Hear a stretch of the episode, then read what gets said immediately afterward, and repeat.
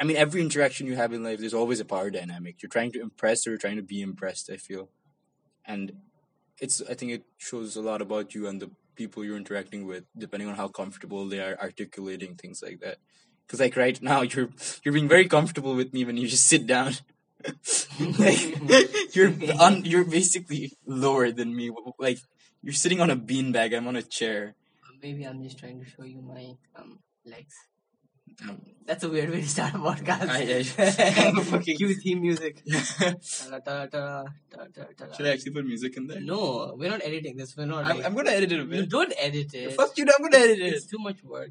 Oh. Anyways, this podcast is brought to you by NYUAD. They offer us free scholarship. Oh, yeah. Actually, scholarship is free.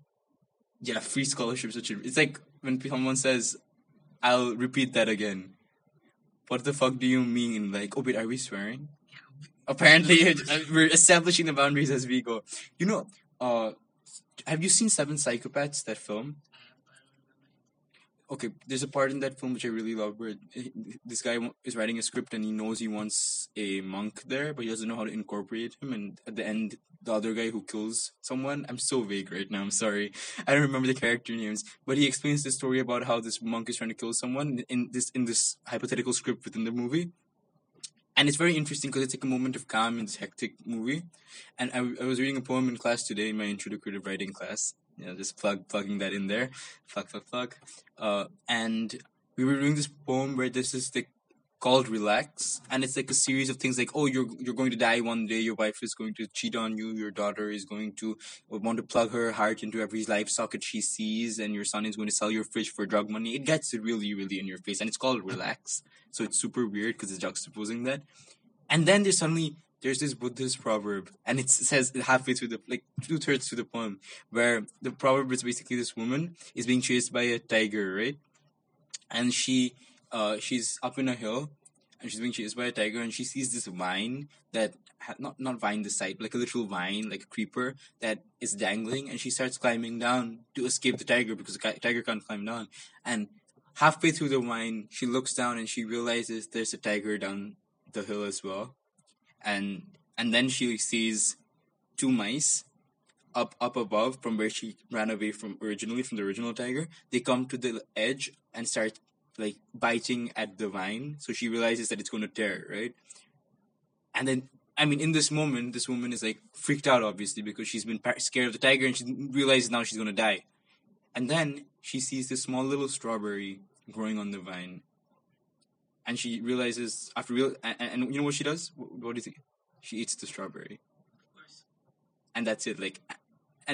I don't get it, but it sounds impressive. It's impressive. Like, I mean, it's so beautiful because she knows she's gonna die, and she sees that not only is she gonna die, and regardless of where she goes, she also sees that the mice are kind of making the choice for her, and it's all gonna end badly. And then she sees a little strawberry, and I guess it's just. When your life is completely falling apart, when everything is going bad, when you're having the worst moment in your life, just notice the strawberry and just enjoy the strawberry because, like, things are going to be shit no matter what you do. You might as well make the most of that little things. I don't know. It really struck me. It's so fucking pretentious. But it's like a stir. I can see. You stop that. To taste the strawberries. Like, you know, people say stop to smell the flowers, and if you're having a bad time, like, just, like, I don't know. It was profound. Yeah. What about you? What do you think? I think it's a good story. Yeah. I don't have that many sad. Are we doing the sad thing? I think we're doing the sad thing. Wait, this is called sad. Like, no, what was the name we were going? I don't know. We're just freeballing at this point. It's fine. Okay. It's the first episode. The first episode, everything is shit except maybe Game of Thrones. Game of Thrones is really good. Game of Thrones is the obvious exception to everything. You know, you've seen Crash Course, like, world history, right? Yeah, John Green. Yeah, it's like every bit they do where they're talking about something and everyone did it, and then there's this thing, like, yeah. Exception is the Mongols. Yeah, the Mongols. And like, they play that clip, right? Yeah. Yeah, anyways. Yeah, we're shit right now, but we'll get better. Yeah, no, we're continuing. We're not giving up yet. You're making them think they can, like, tune away. Like. No, yeah. I mean, like, feel free to tune away. Because... No, but, like, it's a podcast about making people sad, right? If, like, so they need to, like, be able to walk out, because we don't want to depress them. We actually do want to depress them. I don't want. I feel being sad is. It's. I was talking to my friend the other day, not the other day, but like a long time ago, and I said, you know, like I feel that every person has like a basic state, and my basic state is just sad, and it's like different people have different status quos, right, in their life, and if your status quo is just sad, what are you gonna do about it? Like, I guess that's the difference between people. I feel like, what's your base state? It's like Pokemon and types, right? You can't go to Pikachu and say, don't shock me. What the fuck is the Pikachu going to do except shock you? Like, I mean, it's electric type. Can you give me the Pikachu face?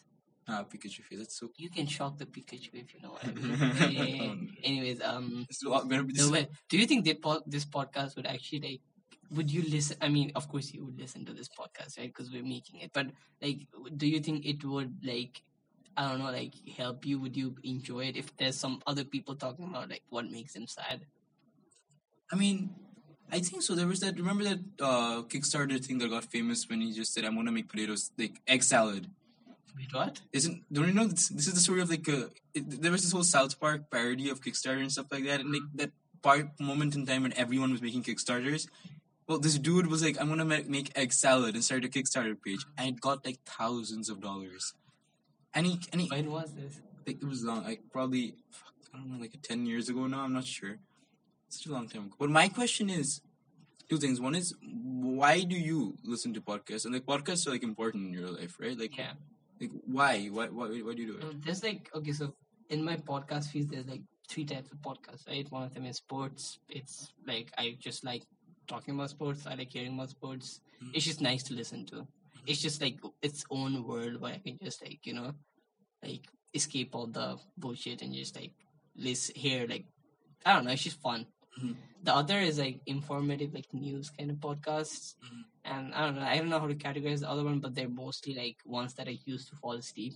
Mm-hmm. So, like, you know, Game of Thrones podcast, movies podcast, and, yeah, stuff like that. And it's just, I don't know, I just like hearing things, I guess. Ah, yes. Yeah. But yeah, it was third tip. Yeah, the ones that I used. Oh, Steve. Yeah. Oh, yeah. You don't use the information list. Yeah. I was like, oh, it's not really good. There was no. It's hard to know just the difference between those two. But you know, I think it's important to also tell, like, interesting things. So, like, no, it's your turn to, like, contribute something interesting. Like, what's something interesting that you know about? Don't look at my phone. No, I want to make sure it's recording. Okay. It is recording. I like you might get a video call or something and it stops recording. Why would someone video call me? What time is it? I don't know. Like, it's 1 a.m. in the morning. Don't give away how sad we are. We're not sad.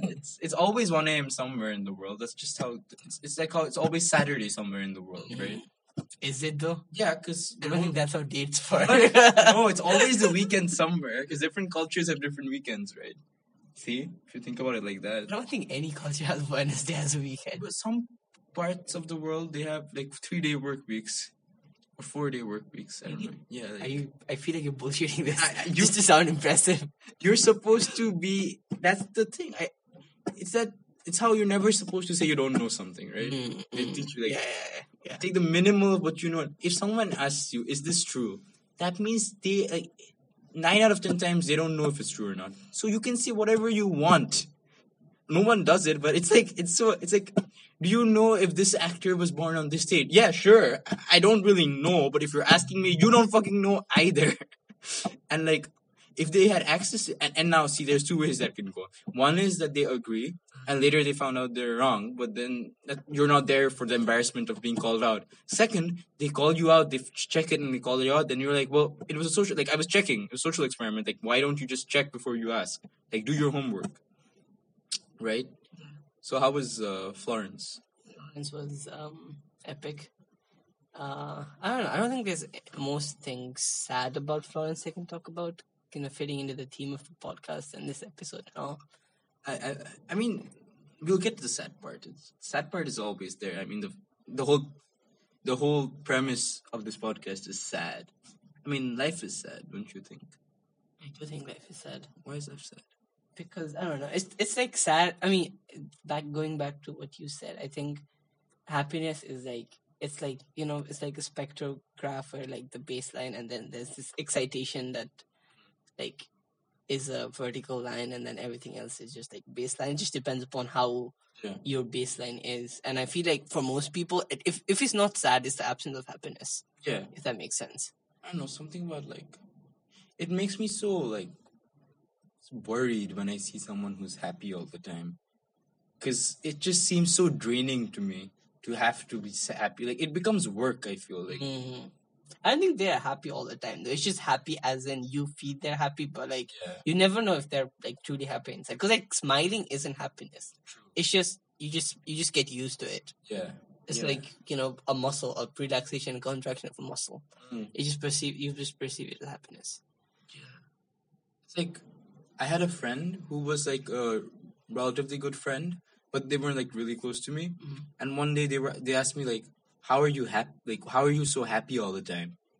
And I realized I wasn't really that close to them, because if you know me, I'm very, very not happy. Like, I'm not, it's not like a cry for help or anything. It's just like, I mean, if you're comfortable with someone, I feel you just become less, you feel less of a need to perform, because we're always performing like we have these perfect lives. And when we introduce ourselves to someone, or like when you meet groups of people, it's just you put on this bite-sized version of all your best qualities in a quick punch, because you want to be friends with them. And I guess most people you meet in the world, you don't want to have like you don't really have an urge to have a genuine connection with. You just want to make a good impression, and generally that's it.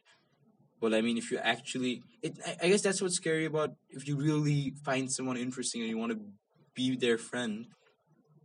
There's this paranoia of, like, at some point, I can't just be, like, you know, what do you call it? An airplane meal. Like, you know how in Fight Club, he talks about how single-serving people on airplanes sitting next to him, because you just meet them for over the course of one flight, and then it's over. And I feel that's like how it is with people when you meet them generally, but when you want to keep having the same thing over and over again, you can't just be a single serving bundle of joy to the person you meet. And that's so, I mean, for a lot of people, I feel that's really hard to do, because like when you transition from, oh, we just meet sometimes, we're just like, you know, we say hi in the hallways, to I want to spend time with you because you're a cool person. Because there's, I think, a very strong shift in personalities for me between those 2 points. And it's scary because you don't feel like you'll be accepted on both sides. What are your views on this? I mean, it bothers me. Yeah, I don't know. I kind of agree with that, because there is definitely like a difference between how I like, I don't know, how I think I like. I mean, basically, if you're spending time with a person, you definitely have to be a lot more like vulnerable, right? And I feel like, I mean, at least I struggle with that a lot, because you don't really know how much is too much information. Yeah. Like, do I let them in on all of my dark secrets, or do I just start off by the fact that I, you know, pee while I'm shouting, something like that? Yeah, no, exactly. Is that too much information? No, that's not too much. Sorry, viewers. You know, everyone does this. Everyone do this? Do you do this? You do this. I don't. Come on. It's just convenient, okay? Yeah. Don't tell my roommate this. Oh God. Yeah, no, but I get what you're saying. I mean, that's basically it. It's just, I mean, that's what scares me about like couples, in a sense. It's just, how do you know? Like, I'm just assuming, like, because you don't know whether something's a boundary until you reach it, right? I think that perfectly captures my problem with a lot of things. I mean, in general, socially, I'm not the most adept person, and I'm guessing you're not a social butterfly. There you. I have like 3 friends. But I mean, it's just, you can't know something is a boundary until you reach it. But the point about reaching that is, if you've reached it and it is a boundary, it's often already too late. You've already started going down the wrong path, and that's such a. And I guess for some people that's easier to do than others, but for someone who doesn't put themselves out there that much, and like you're saying, vulnerability is hard. It's it's you're so afraid of reaching that you never try and initiate. Like, it's how extreme situations. If you share an extreme situation with someone, your bond gets stronger because you've just been in a position where you had to forced into a state of like lack of pretension as opposed to like superficialities of society. But the thing is, it's putting yourself under stress, and I don't want to put myself under stress. We've got a lot of stress going on, dude. Yeah. I mean, you're doing a job right now, and you're cycling. Why do you cycle so much? I can't cycle. It's fun. It's like the minimal physical effort. Like, you don't. It's like walking but better, basically. It's like running but better. Cycling, exactly. Walking but better, running but better. Like, it's like the greatest advertising for cycling. But yeah, it's a neat fit. Like, however dormant you are, you know that like doing a little bit of physical activity is, it sort of like, it feeds nice, right? Mm-hmm. So I feel like it's like the minimal physical activity I can do without completely like stressing or like, you know, having like painful, I don't know, like muscle tension or something like that. Because I briefly tried gym back before college. Yeah. Like for a week. Mm-hmm. I didn't like it. It was just too much work and too much. Like, basically, I'm too messy of a person to have a constant schedule as well. So, and my sleep cycle doesn't fit into this typical person's sleep cycle. So, it was, I'd be going to gym late at night, mostly at like 6, 7, which isn't the best time for your body because you've just, like, you know, woken up, done your stuff, and then, and B, it's like, it's like my routine is too changing to have a stable like gym life. So I feel like cycling is like, I can just take my cycle out and go like out right now at 1 a.m. and people will be like, yeah, he's like, it's kind of weird, but like, you know, that's just what he does. Well, if you go to the gym at 1 a.m. people will be like, what the fuck are you doing? We can't go to the gym at 1 a.m. Yeah, yeah. 24-hour gyms are at 10. I guess, I don't know, it's weird how physical activity has to be like this thing we set time aside for. Like, back in the day when we were hunter-gatherers and shit. I was hunting so many lions, it was crazy. So many wrong things. Like, we can't, you know why we don't eat carnivores? You know why we don't eat carnivores? Because, like, the 10% rule, entropy, so many things going on. We didn't kill them. We don't, like, we kind of eat them. We just, like, change them to be more tasty. Not lions. We can't eat. Cats are evolved lions. Yeah, no, but we don't eat cats that much either. Some people do. Yeah, but the whole, like, no, but like even like cows and stuff, they're evolved like buffaloes and wild animals. But then herbivores are different because they're getting there. It's more efficient to eat herbivores. Really? Yeah, that's why we eat. That's why we don't eat meat. On average, we don't really eat as. That's just statistically, we eat a lot more of like animals that are herbivores than carnivores. It's because, do you not know this? I took environmental systems and societies in high school. I know this shit. Like, it's stop selecting your education. Okay, not all of us can afford the fancy education. I went to public school. You did a foreign board as well. Like, you did the A levels. Don't mention my private details. Yeah, you said fancy board. I did the IB. Like, yeah, it's fancy. It's from Switzerland. They have the particle accelerator. Hard-on collider. Oh, yeah, hard-on. Hard-on collider is hadron, right? Yeah. But that thing was opening like, it's probably like 12 years ago now, or 10 years. At least over a decade ago it opened, right? The first experiment started. Like CERN. I thought it was older. Okay. Well, some sort of experiment started right over a decade ago or around that time. And there used to be these news reports saying that, end of the world, they're trying to create a black hole, yeah, right?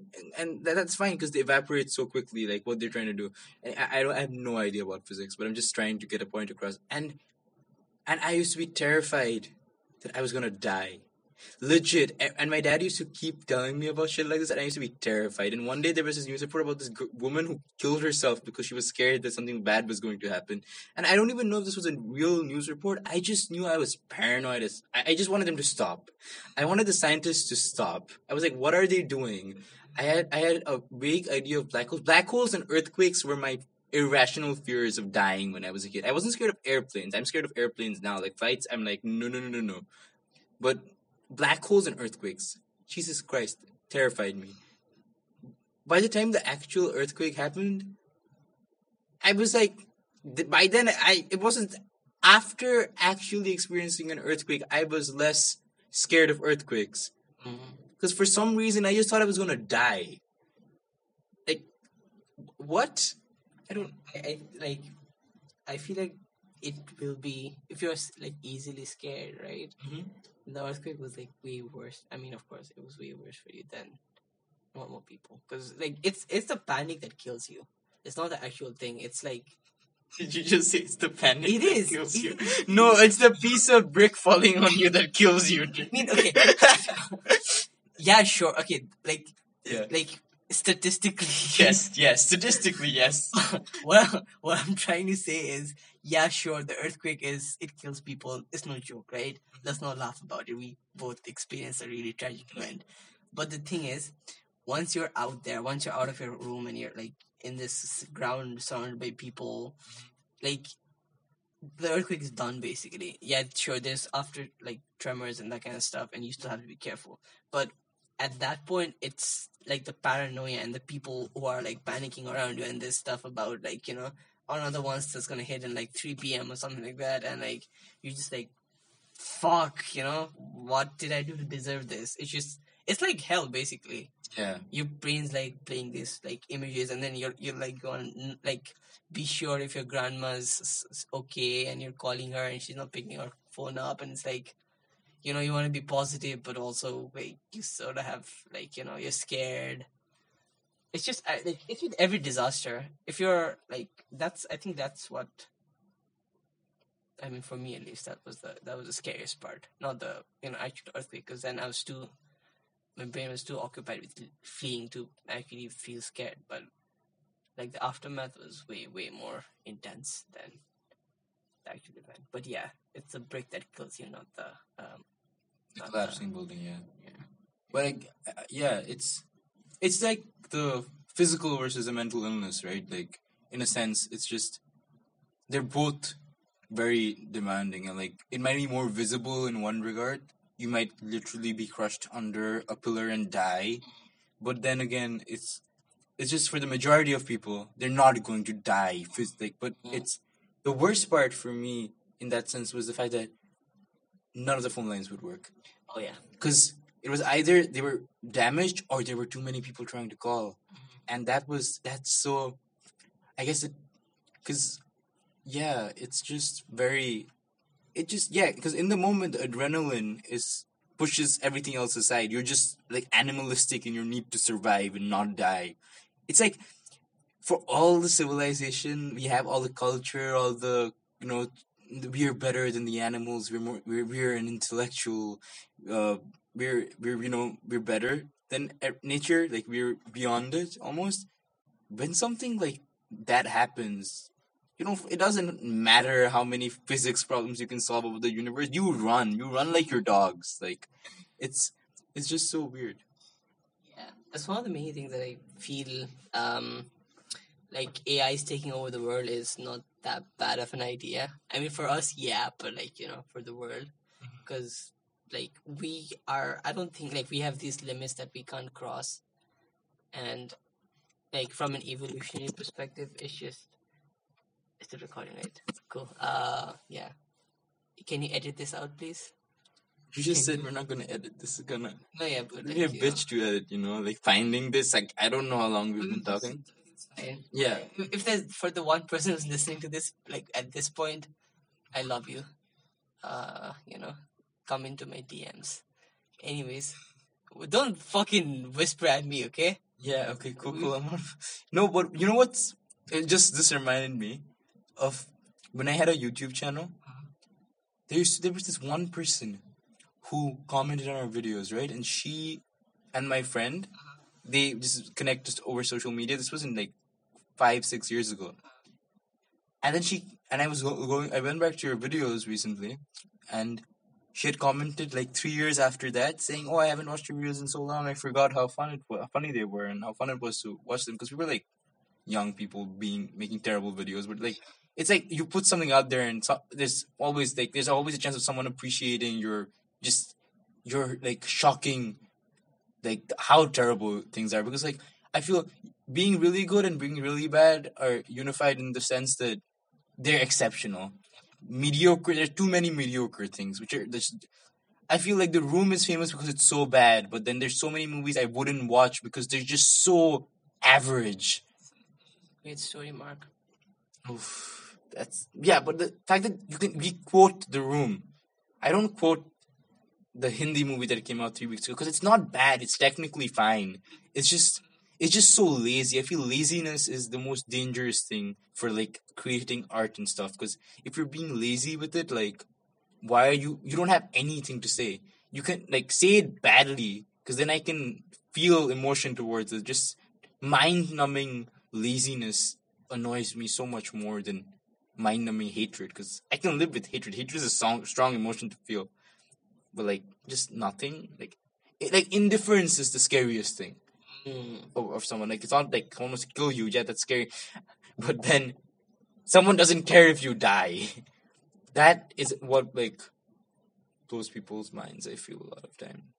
Oh yeah, it's hard to, it's scary basically, because I mean it's a wrong message to say people that, like, you know, it's better to be hated than to be, like, indiffered to. Mm-hmm. I don't know if that's a word, but, you know, sounds like a word. I don't speak English as the first language, so stop judging me.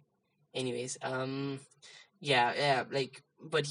like indifference is basically like 90% of the people I've never met with. Like, I know them, but, like, you know, it's just like I know them. That's it. I know their names. I know how they look like. Mm-hmm. I don't really know them more than that. And so, like, they don't really come into my mind. And I realize that, like, 90% of the people I have met, like, I don't really come into their mind. And it's just how it is. Yeah. It's kind of depressing. It is. It's just fitting in with the theme of the... Yeah, thing. Really, really going hard on that, aren't we? Indeed. But it's just so sad, dude. Like... On average, I don't want to, like, really plug the name, but it's just so, like, there's so many people, and we always try and contextualize our problems, but then what's the point of contextualizing? Because contextualizing implies that we share some sort of connection to them, that we can be relative to them. But indifference completely destroys any claim to relationship because it's like a rejection of empathy in the sense that how can I feel connected to someone who I don't have any feelings towards, because connection implies activity, whereas indifference means passivity. And how does contextualizing my pain next to someone else's half a world away change anything for anyone? I mean, I'm just building off what I read in The Perks of Being a Wildflower. You probably watched the movie, listened to the audiobook. Okay, but anyway, this was a really nice book when I was angsty. And 16 or 17, I don't remember, or 15, I don't know. It was just like... regular going through puberty. Yeah, basically. And there was this part where he says, I think if I ever had children, I wouldn't tell them that children were starving in China because it wouldn't change the fact that you're having your own problems, right? If I punch someone in the gut and they cry out in pain, if I punched you right now... would me immediately saying, well, there's war going on in some parts of the world and people are dying, change the fact that you got punched in the gut? I mean, yes, it can be the second thing you think about, but you're still going to feel the pain of the punch. It's not going to magically disappear. So it's hard for me sometimes to reconcile those two facts. Like, obviously, you're supposed to think about other people because otherwise you're just like this then you stop being human because you're just being like robotic. But then knowing doesn't change things, right? I think it always comes down to that. Yeah, I agree. Yeah, but do you think, like, would you rather live a life that's like this, or would you rather live like a life where literally, like, it's basically robotic? You know other people, you know their problems, and it's like a complete, I mean, utopian or dystopian society where you can see what they're feeling and they can see what you're feeling, and you're like, you know, cogs in a machine that just like work or do something that's like you have to do, and that's it, that's your life. That's 9 to 5. Would you rather live that life, or would you, I don't know, like, let's say that life, which is like mediocrity in its entirety, right? Yeah. Or this life where, sure, you might have these bursts of happiness, but in the end, it's like 99% like constant state of like, you know, sadness, and then there's like 1% burst of happiness, or like a 50% chance of like nothingness, basically. Yeah. Which would you choose? That's so hard to say. I mean, the romantic in me would just like to live this life, but it's, for me, it comes down to something like what I talked with my friend about a long time ago, which was how we can talk about so many things in the universe because it's just impossible. Like, if someone says, think about a space outside the universe, right? Nothing you think about will ever be able to conceptualize through imagination that, because the universe just is, in the sense that you can't picture anything else. With anything you picture, by virtue of the fact that you are a creature with capabilities of thought limited by the capacity of the universe to hold things, ideas, is just saying the universe ends here. But then you can say +1. It's like infinity +1. That's the thing, right? Like, if you say infinity, you can't say +1 because infinity precludes any chances of adding anything to it. It's just everything there is. And I feel sometimes that we're stuck in a box. Like, we're stuck in a box and there's this wonderful world outside. But if you're stuck in a box with like black walls, you will never have a vocabulary to explain the world outside the box, because it's just a matter of your location. And I feel with these kinds of things, it's like, imagine how hard it would be to go blind, right? Mm-hmm. But the thing is, if you're born blind, you don't have a contextualization of sight. So I can't imagine being blind, because a blind person would never have the reference point of not being blind. Mm-hmm. It's this duality, and we were talking about this in class as well, about how Hegel's master-slave dialectic. Have you heard of that? I have not. Although we did take the same philosophy class last semester. Well, it was taken by different professors, and I'll have it know that my professor was better. I got a worse grade. Yeah, he got a worse grade. And then I changed my mind about the subject. But that was just me overreacting. But the whole dialectic idea is how the master and the slave exist in this relationship where each must recognize the other, and the recognition of the master to the slave is one of the slave being the other, and the slave must recognize the master's ownership over the slave. But then what arises from it's this idea of thesis, antithesis, and synthesis. But then at its core, it's just about how both must have recognition from the other. And there's this critique of it saying the slave doesn't care if the master recognizes him, the master doesn't care if the slave recognizes him, the master just wants the slave to work for him. But I feel there's some truth in the sense that we're talking about Shakespeare's The Tempest, and what's interesting is a king if there are no subjects to call him a king?